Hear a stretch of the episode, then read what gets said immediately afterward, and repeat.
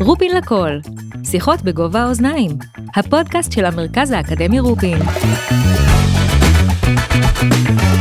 היי, שלום, ברוכות הבאות וברוכים הבאים לרופין לכל, הפודקאסט של המרכז האקדמי רופין.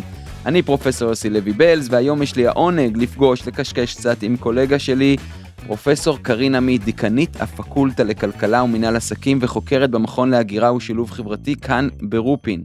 אז ממש תכף נשמע על הביקור שלה בגבול אוקראינה-פולין, על חוויות הפליט בעידן הדיגיטלי ועל הגזענות המובנית שהיחס השונה לפליטים שונים חושף. רופין לכל, בואו מתחילים.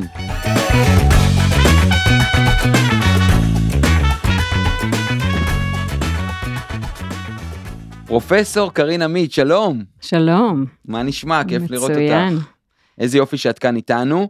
אז uh, אנחנו עם uh, מנה גדושה היום של נושאים uh, רציניים, ולפני שאנחנו מתחילים, וראינו שאנחנו הולכים לדבר על הגירה, אני רוצה ככה לפתוח רגע זווית אישית. את פרופסור קרין עמית, אבל אני יודע שאת פרופסור קרין עמית בן סימון, כלומר הנושא של הגירה וגם פליטים, לא זר לך גם באופן אישי. רוצה לשתף אותנו קצת? אה, כן, בשמחה. אה, עליתי לארץ בגיל שלוש ממרוקו, אומנם בשנות ה-70, אבל אז אה, לא הבנתי שאני מהגרת. לקח לי קצת זמן כשהתחלתי ללמוד את התחום, אה, להבין שבעצם אני מהגרת, כי כל אדם שלא נולד בארץ שבה הוא חי, לפי ההגדרה של האו"ם לפחות, אה, הוא מהגר, ועלייה היא מקרה פרטי של הגירה, ומהבחינה הזו, לאורך השנים ניסיתי לאפיין את התהליך הזה ולבדוק אותו בקבוצות שונות, להסתכל על הדברים המשותפים, לצד הדברים שמבחינים בתהליכי השתלבות של מהגרים ממקומות שונים. את חושבת שיש משהו שלאורך הדרך והקריירה באמת אה, אה, גדושה שלך בנושא של מחקר הגירה, שהבנת יותר טוב מכיוון שזאת גם חוויה אישית משפחתית? אני בטוחה. אה, מעבר לזה שאני מעריכה את ההורים שלי בצורה באמת יוצאת דופן, אני חושבת שבסופו של דבר, כשאני מסתכלת על כל התהליך, אני גם רואה את המוקשים שהיו יכולים להיות, ואיך בכל זאת הצלחנו. אני מדברת ב- על ההורים, אני הגעתי בתור ילדה, אבל גם אני אבל, וגם המשפחה שלי הצלחנו להתגבר עליהם, ובאיזשהו מקום אני אומרת, זה יכול גם להיות חיובי. אפשר להסתכל על החוויה הזאת כחוויה מעצבת, כחוויה מעצימה, ולא אצל כל המהגרים זה עובד כך. אז בוא נתחיל ונפתח רגע את היריעה, כי אני חושב שכשאנחנו מדברים על הגירה, פליטים וכולי, יש המון מילים שמסתובבות באוויר, ואני יכול להתחיל במהגר עבודה ומסתנן ופליט ועולה חדש לא וכל מסתנן, מיני לא כאלה. מסתנן. אני, אני, אני אומר מה השמות ברור. שעולים אה, באוויר בדרך כלל, או בטוח שלא כולם נכונים. ובואי נעשה קצת מורה נבוכים ותסביר לנו קצת מה זה אומר פליט, מה ההגדרה של זה, ועל איזה מספרים אנחנו מדברים. אוקיי, אני אדבר על פליטות באופן כללי. יש כאן שני שלבים. אדם שטוען שנשקפת סכנה אמיתית לחיים שלו בארץ המוצא, הוא מבקש מקלט.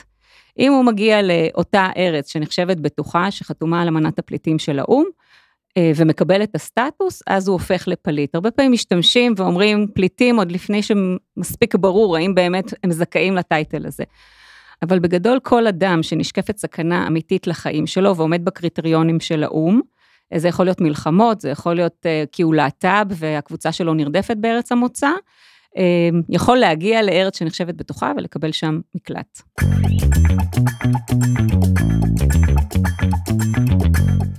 אז בדרך כלל, קרין, אנחנו משתדלים בפודקאסט שלנו לא להיצמד יותר מדי לאקטואליה, וליצור פרקים שיש להם ערך אה, חיי מדף ארוכים, אבל אנחנו בכל זאת מקליטים את הפודקאסט הזה בקיץ 2022, ואי אפשר שלא לדבר על הנושא הנורא אקטואלי וחשוב כל כך של המלחמה באוקראינה, והמוני אנשים שהופכים, לפי ההגדרה שכרגע סיפרת לנו עליה, לפליטים בן לילה.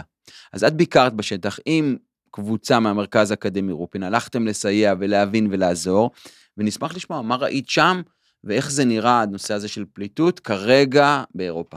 אמ, באמת אחת החוויות המשמעותיות אה, שלי, לפחות בתקופה האחרונה בהקשר של פליטים, אתה נכון אמרת שבעצם לא מדובר על אה, תופעה מאוד ייחודית, לפני כמה שנים, ב-2013-2015, הייתה תופעה כזאת אה, עם הפליטים מסוריה ומהמזרח התיכון. פה הייתה לנו הזדמנות באמת לראות בזמן אמת פליטות. ובתחושה שלי, פליטות אפילו קצת אחרת, מדובר על אנשים שמגיעים ממדינה אירופאית, אה, במלון שבו היינו לא יכולנו לדעת אה, אם הם פליטים או מקומיים, כי אני לא מספיק מכירה את ההבדלים בין השפה הפולנית לאוקראינית סלש רוסית. ומהבחינה הזאת זו באמת חוויה מאוד מטלטלת. המונים, אם נדבר קצת על מספרים, וואו. אז זה מזמן חצה את הרף של החמישה מיליון, חלק כבר חזרו חזרה, והרבה מאוד עקורים, לא דיברנו על המונח עקורים, אבל עקורים הם אנשים שהם פליטים בתוך המדינה שלהם, נאלצו לעבור ממקום למקום, וזה מה שקורה גם היום באוקראינה, חלק פשוט עוברים לאזורים קצת יותר בטוחים. אבל אלה שכן חוצים את הגבול, אה, צריכים להתמודד עם מצב שבו אין להם בית, הם לא בטוחים לגבי הזהות שלהם, ועדיין אה, יש תקווה. ופה באמת אה, היו מצבים שבדקנו, חקרנו, שאלנו וניסינו לסייע. אני יודע גם שהיו ממש אה, רגעים מרגשים מאוד של עשייה שלכם למען אה, פליטים אה, במסגרת הזו. נכון. בתוך המסגרת הזו גם נפגשנו עם פליטים שהם ממוצא יהודי, מה שנקרא זכאי עלייה. וכאן זה מקרה מאוד ייחודי של עולים כביכול, יש להם מדינה בטוחה במקרה הזה שגם רוצה אותם ישראל, אבל הם לפי כל הקריטריונים אחרים פליטים. אה, ופגשנו אותם במרכז, אה, בפולין, והייתה לנו הזדמנות אפילו ברמה אישית לנסות אה, לסייע לאחד האנשים שהגיע לשם והייתה לו בעיה, לפעמים בעיות נורא טכניות של טפסים וכל מיני דברים מהסוג הזה, אבל גם זה במצבים האלה שאתה מרגיש תלוש, הוא מאוד מאוד משמעותי.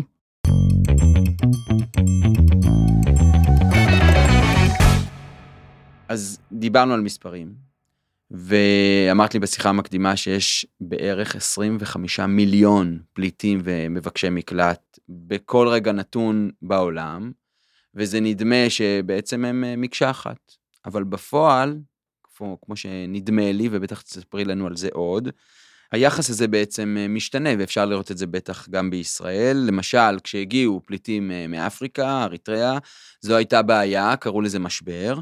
לעומת זאת, שמגיעים מאוקראינה ואולי אולי הם בצבע הנכון, אז זו הזדמנות, ואנחנו כולנו אה, נדרשים ונקראים לעזור. אז איך את רואה את זה? אז אני באמת אה, מחזקת את זה, ודווקא אני אתחיל ברמה הבינלאומית, ואחר כך נגיע לישראל. אה, ברמה הבינלאומית, כשמדברים על הפליטים שהגיעו מהמזרח התיכון ומסוריה, וזה היה ככה ב-2013-2015, דיברו על זה כמשבר. היה פחד גדול, מה יהיה איתם, אה, וללא קשר, גם יש הרבה מאוד שמגיעים מאפריקה בתקופה הזאת, גם אה, לאירופה, והסתכלו על זה כעל השתלטות עוינת של אה, פליטים, סלאש מהגרים, טענו לנו שהם גם הרבה פעמים לא פליטים, שהם מהגרי עבודה, או מהגרים כלכליים באופן כללי. והיחס היה מאוד שלילי, וברור שזה נשען גם על אסלאמופוביה, חלקה שקשורה גם לכל המצב, אז היה דאעש וזה היה בשיא, אבל אין ספק שהם לא בדת הנכונה, בצבע הנכון, אה, מאותו עולם תרבותי. מסתכלים על מה שקורה היום באירופה, די מהר, בצורה די יוצאת דופן, יצאה דירקטיבה כללית של, של האו"ם, אה, שאומרת שכל מי שהוא מאוקראינה, אוטומטית מקבל הרבה מאוד זכויות ומוכר כפליט. הם אפילו לא צריכים להוכיח שום דבר בתוך התהליך הזה. אז ברור שהיחס הוא שונה לחלוטין. מה קורה בארץ? בארץ אנחנו רואים ששוב, היום כבר לא נכנסים יותר פליטים, מבקשי מקלט אה, מאריתריאה, אפשר להסתכל אפילו על השם, קוראים להם מסתננים, הזכרת את זה בהתחלה, קוראים להם משתמשים במינוח הרשמי הוא מסתננים. אה, זה הרשמי. זה הרשמי של רשות ההגירה, שבעצם מה שזה אומר, מסתנן בא לפגע, הוא, הוא, הוא לא בסדר, זה משהו מאוד מאוד שלילי. כרגע לא נכנסים כי יש גדר, אבל אלה שנמצאים פה נתפסים כמאוד מאיימים. אם נסתכל על מה שקורה עם הפליטים שמגיעים מאוקראינה, אז גם פה צריך לעשות איזושהי הבחנה. אלה שהם זכאי עלייה, הם עולים והיחס הוא אליהם מאוד מאוד חיובי, משרד העלייה והקליטה מטפל בהם וכולי. כל היתר שהם אה, פליטים מאוקראינה, בהתחלה הזמינו ואמרו אנחנו ניתן להם להיכנס, אבל מהר מאוד הגבילו את זה במכסות, ולא, ראינו שזה באמת אה, די מוגבל, הם צריכים למלא טופס לפני שהם מגיעים, שזה די ברור שזה לא לפתוח את הדלתות בצורה אה, מאוד רחבה. עם זאת, היחס הרבה יותר חיובי מאשר לפליטים מאפריקה. אין חוק בינלאומי שאומר שאם אתה מוגדר פליט, חייבים לקבל אותך במדינה שהגעת אליה? יש אמנה בינלאומית שישראל הייתה בין היוזמות שלה אה, אחרי השואה, וברור שישראל אמורה לעשות את זה. עובדה שעם כל הרע ששומעים נגד מבקשי המקלט מאפריקה, לא מגרשים אותם כי הם לא ברי גירוש. אז יש אמנות שמגינות, יש את בג"ץ, אבל עדיין יש לכל מדינה אפשרות לעשות, לעשות, לבצע בעצם כל מיני בדיקות כדי להוכיח שהאנשים האלה מבקשי מקלט ופליטים. ישראל משתמשת בזה ונותנת הגנה קבוצתית. לא נכנסת לעומק, כי בסוף אם אתה נכנס לעומק לכל מקרה, אתה צריך גם להחליט האם הוא יכול להישאר או לא, והעמימות משרתת את המדינה.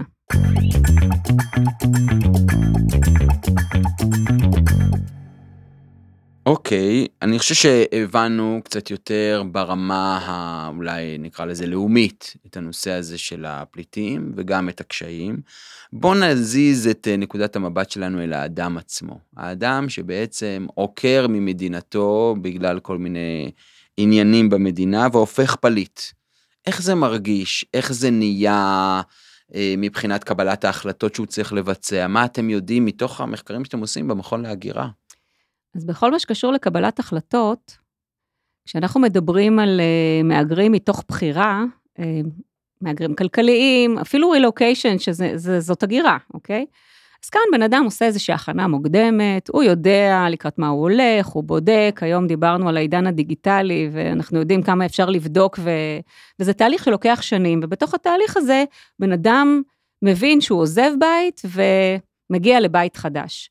הפליט נזרק די מהר, עדיין צריך לקבל החלטות, זה מחקר שאני עכשיו עושה, כי עדיין צריך לקבל החלטה האם להיות עקור ולעבור לעיר אחרת, אה, או באמת לחצות את הגבול, והיום למשל באירופה מקבלים בזרועות אה, יחסית פתוחות את האוקראינים, והם יכולים לעבור לכל מיני מקומות, אז אפשר בתוך התהליך הזה לקבל החלטה לאן להגיע. ובכל זאת, אני חושבת שבאסנס הדבר הכי קשה זה שהבן אדם מאבד בית. ואנחנו יודעים מהספרות שלאבד בית או לאבד זהות, בסופו של דבר זה פוגע במהגר, גם אם בעבר למשל היו מודלים של היטמעות וכור היתוך ואמרו הנה מגיע בן אדם, הוא מוחק את הזהות הקודמת שלו, מכירים את המודל של אה, ברי בהקשר הזה, אז ברור לנו שזה לא עושה לו טוב. אז איך פליט מצליח בכל זאת לשמור על הזהות שלו, אה, ולא לאבד אותה לגמרי, וגם צריך להבין שפליטות היא זמנית. זאת אומרת, המצב באוקראינה השתפר, הם אמורים לחזור הביתה, מי שרוצה, כן? אז uh, ממש למחוק זהות, או זה באמת מאוד משמעותי וקשה, ולכן צריך למצוא את הגבול הדק הזה בין uh, מצד אחד להשתלב אפילו לתקופה מסוימת ולמצוא את עצמך במקום החדש, ללמוד אפילו אולי קצת את השפה, מצד שני לא לשכוח מאיפה הגעת.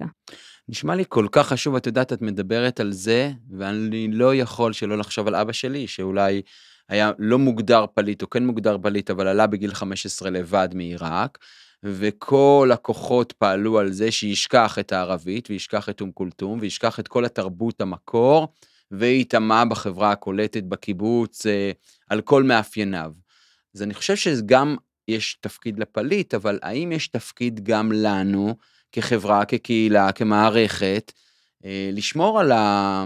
האינטגרציה הזאת ולא על ההיטמעות או על ההתבדלות. יש לנו לגמרי תפקיד, אני חושבת שהמדינה, החברה, אוקיי? צריכה להיות מאוד קשובה למהגרים, במיוחד אם היא חברה של, שהיא חברת מהגרים כמו ישראל ויש הרבה חברות כאלה. זה בא לידי ביטוי בכל מיני אופנים, אה, חלק מהמחקרים שלנו הראו שהזהות הנתפסת, איך אני חושב שתופסים אותי, היא הגורם שמסביר הכי טוב את התחושות שלי אה, והתחושות המקומיות שלי, עד כמה אני מרגיש ישראלי. וזה בא לידי ביטוי בכל מיני אה, דוגמאות, כמו שמות, אה, אה, בחירות שאנשים עושים, לגמרי. אנחנו אחראים פה. חשוב, קארין, ואני חושב כמה משמעותי זה שיש את המכון להגירה ושילוב חברתי ברופין, שיודע להאיר את מקבלי ההחלטות ומנהיגי העמדה בציבור הישראלי לנושאים האלו.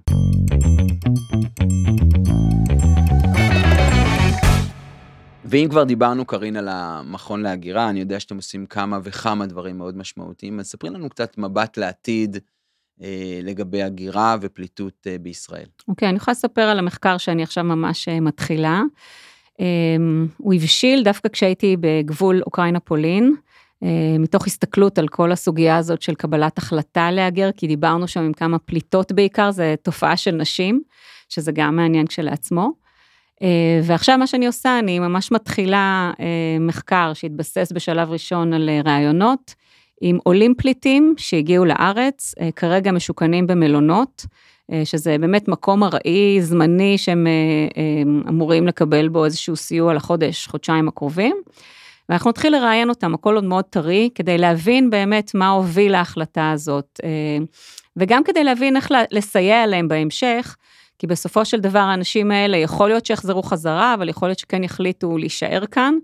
אמ, אז זה מחקר שאנחנו ממש אה, התחלנו אותו כרגע, אני מאוד מקווה שיהיו לי מסקנות ראשונות כבר אה, בחודשים הקרובים, ואז נוכל לעבור למחקר מקיף יותר. רגע, תני לנו איזה השערה ראשונית, מה את אומרת? תראה, קודם כל, אני, ההשערה הראשונית שלי זה שיש כאן תהליך. זאת אומרת, זה שאנחנו קוראים לקבוצה הזאת אה, אה, פליטים, או נותנים כותרת של הגירה כפויה, כן, לא כל אחד מהגר ולא כל אחד מחליט אה, לעזוב את, אה, את המדינה שלו, ואני חושבת שלאנשים האלה יש הרבה יותר כוח, אה, והם לא, לא, הם גם אקטיביים.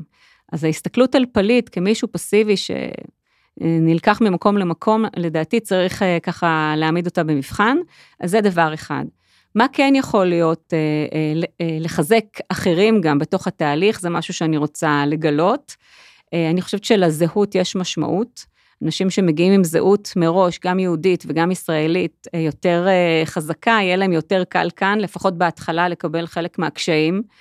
אה, וראינו את זה גם אפילו עם הפליטים באוקראינה. אלה שהייתה להם יותר בעיה עם הזהות הרוסית שם, שם זה היה הזהות הרוסית מול האוקראינית, הם פשוט נקראו, הם פתאום, ההבנה הזאת שמי שחשבת שאתה חלק מהתרבות שלו תוקף אותך, אז כל הסוגיות האלה, סוגיות שאנחנו נלך ונרחיב אותן. המטרה בסוף אה, זה לעזור גם לקובעי המדיניות בהבאת אה, עולים נוספים, עולים פליטים נוספים, כי זה קצת נבלם, וגם בהבנה של איך לסייע להם פה בקליטה מיטבית. מעולה, וכל הזמן שהקשבתי לך, חשבתי על ויקטור פרנקל שאמר את אחד מהמשפטים היפים, even a helpless victim of a hopeless situation, facing a fate he cannot change, may rise above himself, may grow beyond himself, and by so change himself, he may turn a personal tragedy into a triumph. פרופסור קרין עמית, דיקנית הפקולטה לכלכלה ומינהל עסקים וחוקרת במכון להגירה ושילוב חברתי במרכז האקדמי רופין, תודה רבה קרין. בבקשה. ועד כאן הפרק הזה של רופין לכל, הפודקאסט של המרכז האקדמי רופין. אני פרופסור יוסי לוי בלז ואני מזמין אתכם להאזין לעוד פרקים שלנו. בספוטיפיי ובכל מקום שיש בו פודקאסט, נשמח שתעקבו אחרינו, תדרגו אותנו, ואל תשכחו לבוא לתת חיבוק. נשתמע בפרק הבא.